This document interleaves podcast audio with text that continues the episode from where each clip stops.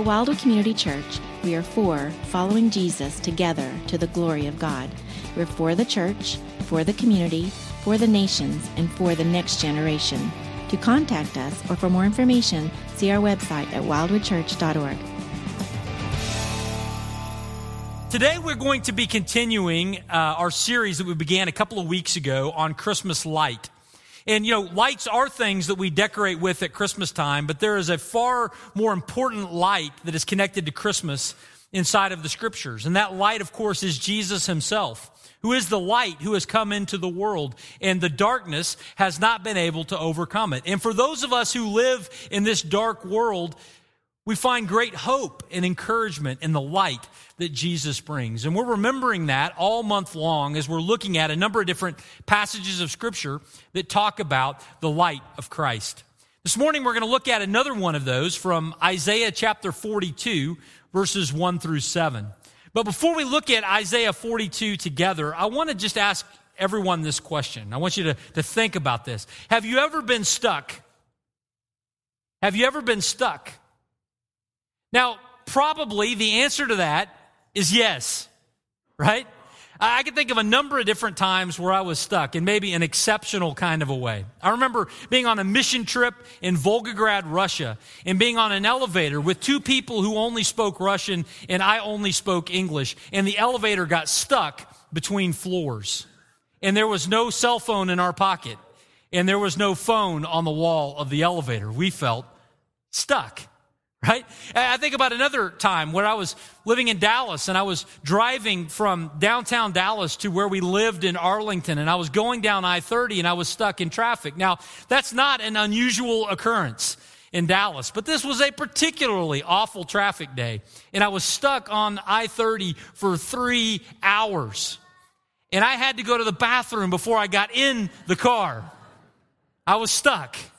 Right? I think about another time I was cleaning windows when I lived in Dallas to, to, make some money, and I was cleaning the second story windows on a house, and I'd crawled up on the roof, and when it was time to get down off of that roof, I realized that there was a little bit of a gap between how far my feet hung down and where the ladder started. And I am scared of heights, and I was stuck on that rooftop. There's been some times in my life where I have felt stuck. Have there been some times in your life? Now, when we go around, most of us can think of some silly examples like that. And I say silly because it's obvious that all of those resolved in a good way, right? I'm standing here in front of you. I'm not still in that elevator. I'm not still on I 30. I'm not still on that rooftop. I got down. I got out. I was able to find the exit, all of those things. But there are more significant times in our lives where we feel stuck. We feel chained to some mistake or behavior or pattern of behaviors in our life. And there are things that we have done that night, that event, that season, or there are patterns of addiction that we feel chained to. And no matter what we do, we can't seem to get away from that. We feel like it dominates us. And furthermore, the place where we are being held inside of that, we come to church and we find out that the wages of sin is death. So I'm chained to something that ultimately leads to death. That's why it feels so dark in here. And friends, there are some who are gathering here with us today who feel chained in the dark, awaiting an eternal punishment for their sins. That's heavy. That's stuck. And that describes some of us as we gather even this morning for worship. Well, friends, for, for those of us who might be stuck, for those of us who find ourselves in the dark, there's great hope in Jesus. Tremendous hope that we see in Isaiah chapter 42. Now, the book of Isaiah was written many years before Jesus was born, 700 some years before Jesus was born. Isaiah the prophet wrote down his prophecy. And yet, there are many occurrences in Isaiah's prophecy that talk about Jesus. The, the eternal Jesus who was born in Bethlehem had always existed, and there was always this anticipation. We, we sang about earlier, Come, thou long expected Jesus. There was a hope and an expectation that Jesus would come. So that 700 years before Jesus was born, a song was written about him. Maybe one of the very first Christmas songs in Isaiah chapter 42. And we're going to read that today and learn about the light and the hope that is found in Christ. But before we read Isaiah 42, it's important for us to remember and recognize that Isaiah 42 is indeed talking about Jesus. And we know that Isaiah 42 is talking about Jesus not just because I say so, but because the Bible says so. And because there are authors in the scripture who were inspired by the Spirit of God to connect Isaiah 42 with the person and the work of Jesus when he was born. One of those instances was in Luke chapter 2, when Simeon, this older gentleman, had somehow been given assurance by God that he would see with his own eyes the, the Messiah, the Christ, the Savior of the world before he died. And Simeon was one day in the temple area when in walks Mary and Joseph and baby Jesus in their arms as they're getting ready to offer a sacrifice. And when Simeon sees Mary and Joseph and Jesus walk in, he's overjoyed. Somehow the Spirit confirms that this is the promised one. This is the Messiah. This is the Savior. And Simeon says in verse 29, Lord, now you are letting your servant depart in peace according to your word. For my eyes have seen your salvation that you have prepared in the presence of all peoples. And then here he quotes Isaiah 42 a light for revelation to the Gentiles and for glory to your people, Israel. Again, we see in Matthew chapter 12, where connected to the ministry of Jesus, Isaiah 42 is quoted also. And in those instances, we see very clearly that the song we're about to read is indeed a Christmas song. It's a song about the person of Christ and what he brings with him into the world. So, with that set up, let's look now at Isaiah 42 together. I'm going to read these first seven verses of Isaiah 42, and then we'll back up and we'll see a couple of things from this passage today. Isaiah 42, verse 1 begins and says, Behold my servant whom I uphold, my chosen, in whom my soul delights. I have put my spirit upon him. He will bring forth justice to the nations. He will not cry aloud or lift up his voice or make it heard in the street. A bruised reed he will not break, and a faintly burning wick he will not quench. He will faithfully bring forth justice. He will grow, he will not grow faint or be discouraged till he has established justice in the earth, and the coastlands wait for his law. Thus says God, the Lord, who created the heavens and stretched them out, who spread out the earth and what comes from it, who gives breath to the people on it and spirit to those who walk in it. I am the Lord. I have called you in righteousness. I will take you by the hand and keep you. I will give you as a covenant for the people a light for the nations, to open the eyes that are blind, to bring out the prisoners from the dungeon, from the prison, those who sit in darkness. Friends, in these seven verses, uh, we see a couple of things that remind us of why it is such good news of great joy at Christmas time. The first thing that we see is what Jesus brings with him as he comes to the earth. According to this song, we find out that Jesus brings enduring justice and compassion to the earth. Jesus brings enduring justice and compassion to the earth. Now, we see this in the first four verses of Isaiah 42. And it's important for us to recognize the, the context and the pronouns of what is happening here. You see, God the Father is speaking. So Isaiah is writing it down, but it is God the Father who is speaking in Isaiah 42. And God the Father speaks and declares to all of us things about his son, Jesus Christ. And so God the Father is speaking of the Son. And that lets us know who the He is.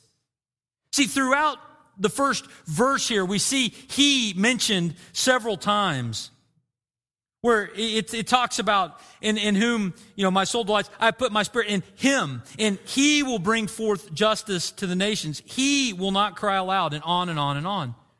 Who is the He? Well, the He is Jesus. And again, we see this very clearly from the reference to Isaiah 42 in Luke 2. We see this through the reference to Matthew 40, or uh, Isaiah 42 in Matthew 12. But we also see it even in some of the hints that are mentioned inside of this passage. It says that this, this, this one, it said, is, is someone in whom the soul of God the Father delights. Now, that's a, if we were to put quotes around that statement, where have we heard that before?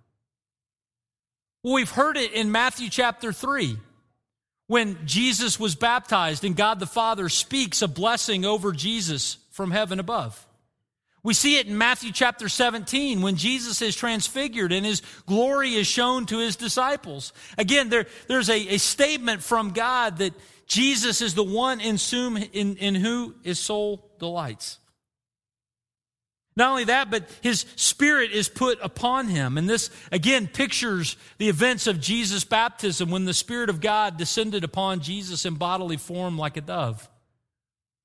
There are so many references and allusions that are fulfilled in the person of Christ that when we see Jesus, he is the He of Isaiah 42. And Jesus is referred to as the servant. God the Father says of God the Son, He says, Behold my servant. Now, why would God the Father call God the Son His servant? Well, He, he does so because Jesus' life was marked by service.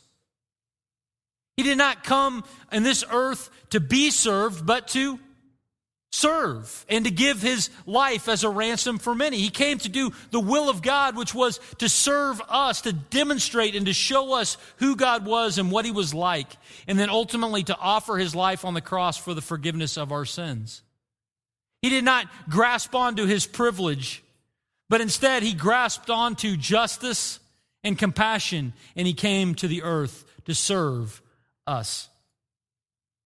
See, in these verses, we see that the He is Jesus, the servant of God who comes into the world. And, and when He comes, these verses let us know that He brings with Him justice.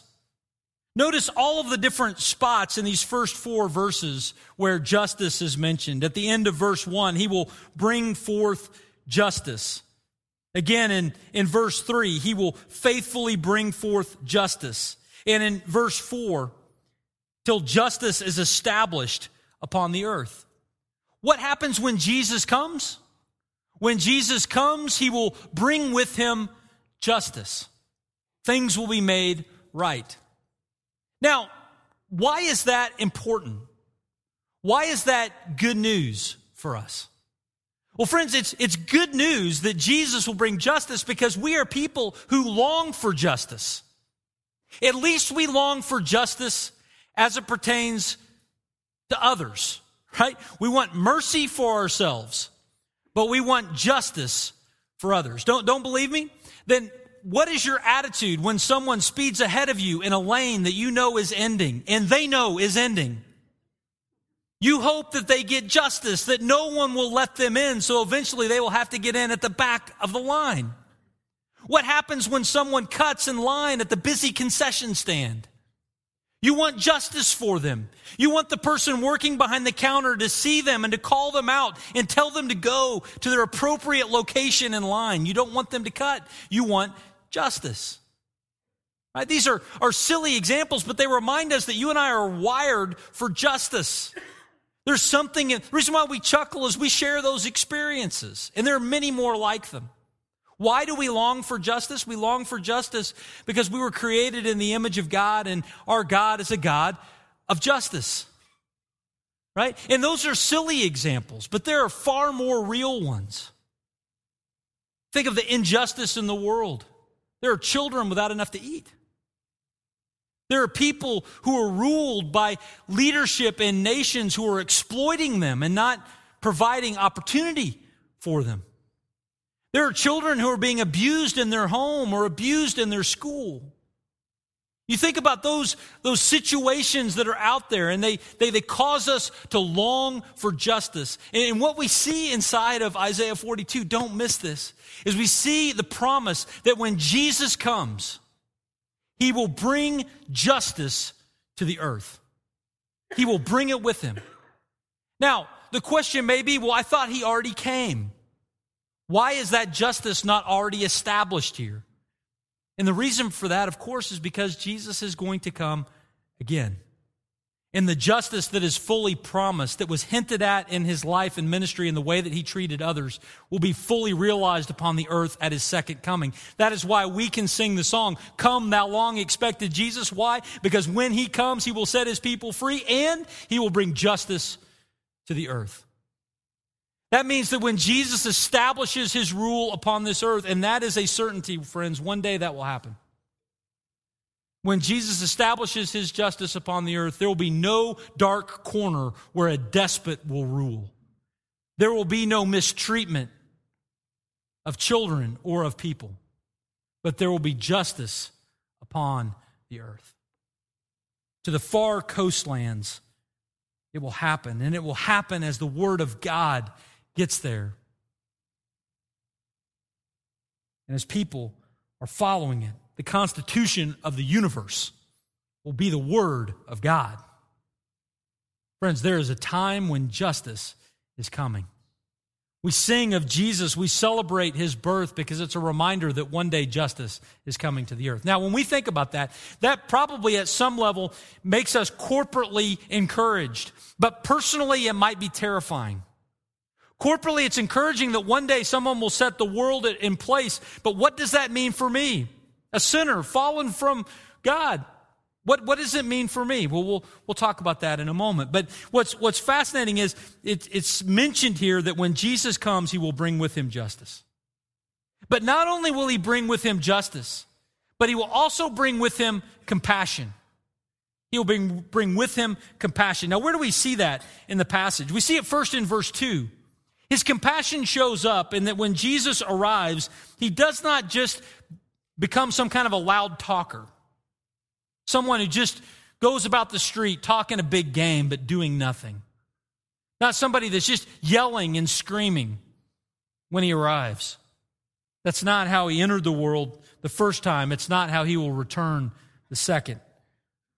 Not only do we, do we see the compassion demonstrated in his demeanor, but also we see his compassion demonstrated in his actions towards people. Verse 3 lets us know that a bruised reed he will not break, and a faintly burning wick he will not quench. Now, these are the references that are pointed out in Matthew chapter 12 connected to the ministry of Jesus. You know, when Jesus came to this earth, he, he did a lot of good for people, right? He, he taught people the word of God, but not only that, but he, he fed the hungry. Those who couldn't see, he gave them sight. Those who couldn't hear, he gave them hearing. Those who couldn't speak, he gave them speech. Those who were oppressed by demons, he cast the demons out. Jesus demonstrated so much love and compassion. Now, why did Jesus demonstrate that compassion? Well, because he was compassionate, right? But also so that you and I would know the heart of God towards us. God is not just about building some kind of spiritual elite, Jesus coming into the earth and looking only for those who have their act together. And those who have their act together, he calls into some kind of special military service to follow him and do something in this world. That's not what we saw in the Gospels, and it's not what we see in the rest of the New Testament. Instead, what we see is Jesus came and people who were like a broken reed Instead of coming along like a weed whacker or a machete and chopping them down, he stopped and he healed them and restored them and cared for them. Instead of just seeing people whose spiritual light was just kind of flickering because of the doubt they were experiencing, rather than snuffing it out, instead he fans it to flame. We see the compassion of Christ. He shows up not just bringing justice, but he shows up bringing compassion. So if we are corporately encouraged by the justice that he will bring, we can be personally encouraged that he is also bringing with him compassion when he arrives. But I want us to not miss one additional thing inside of these first four verses. Not only will he, he bring justice and compassion, but he will bring enduring justice and compassion. Now, we see that in verse 4. He says, He will not grow faint or be discouraged until He has established justice upon the earth. He's not going to forget about it. He's not going to have a bad day. He's not just going to get tired. How many of you are challenged the longer you do something? Your 10th hour at work, you're not as fresh as your first hour. How many parents are out there who have more patience in the morning than you do at the end of the day at bedtime? Right? How many students out there, when you still haven't finished your homework at 1030 at night, suddenly don't have the same enthusiasm that you maybe had during the school day? That's human. That's what we experience. We grow discouraged because we're human and we're weak. But when Jesus comes, he is going to consistently and continually deliver justice and compassion. And so, no matter what time it is, we can remember this, these things about our God. Now, we, are, we live in Oklahoma, right? And I'm going to go ahead and apologize to any Texans in the room for what I'm getting ready to say. But, but we Oklahomans, every fall, have a kind of an expression during the first or second week of October. And we will, we will ask each other, hey, what time is it? And we will say it's 1144 a.m. And Texas still stinks or something similar to that. Right? And the idea is no matter what time it is, there's still a superior team that resides just down the street. I want to replace that silly idea with something even better. What time is it right now? Doug, what, what time is it? It's 1145. And guess what? Jesus still brings enduring compassion and justice. We don't have to worry, friends.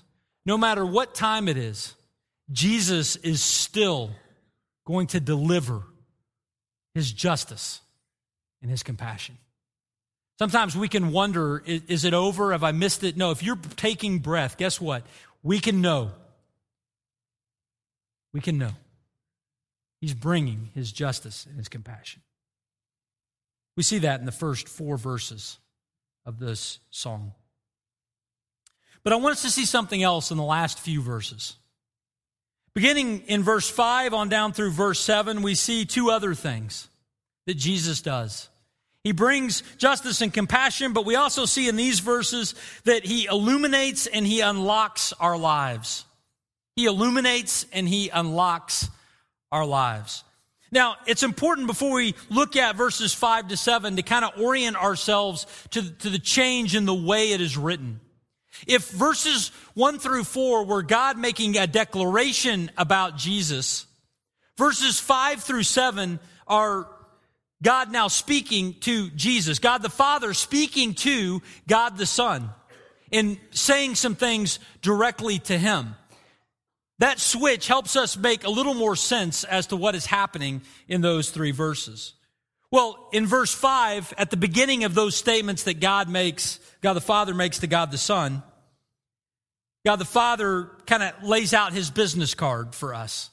Now, again, this is for us and not for God the Son. Jesus knows exactly who God the Father is. But God the Father reveals who he is in verse 5 so that we might remember and know who is talking.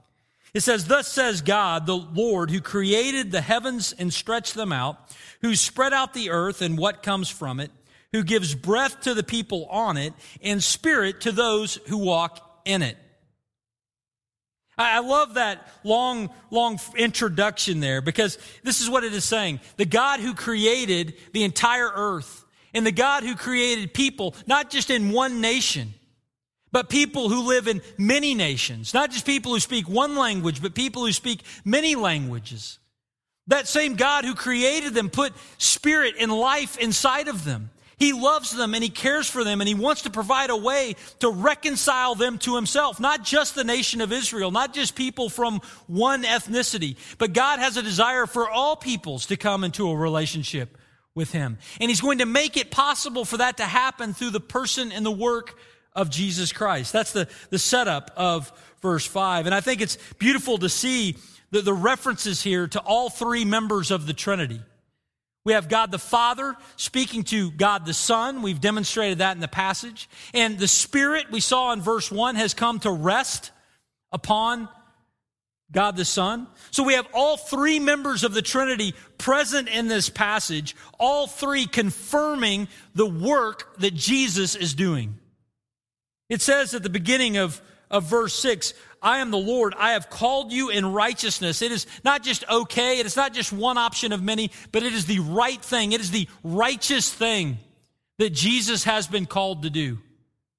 To make a way for people, regardless of where they come from, regardless of what they've done, to be connected to God forever.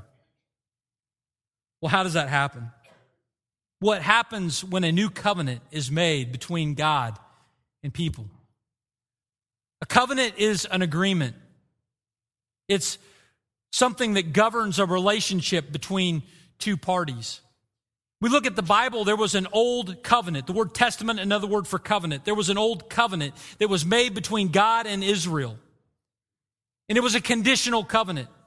God said, if you obey me and you do what I say, then I will protect your borders and I will provide for you. But if you disobey me, then I will discipline you. That was the old covenant. That was the Old Testament time. But what we see mentioned here in verse 6 is that through Jesus, a new covenant will be established. A new relationship will be initiated. And this relationship will not just be between God and one nation, it will be between God and all people. This covenant will be for all the nations, is what it says. And this new covenant is something that is referenced in the Old Testament. It was anticipated in places like Jeremiah 31 and Ezekiel 37.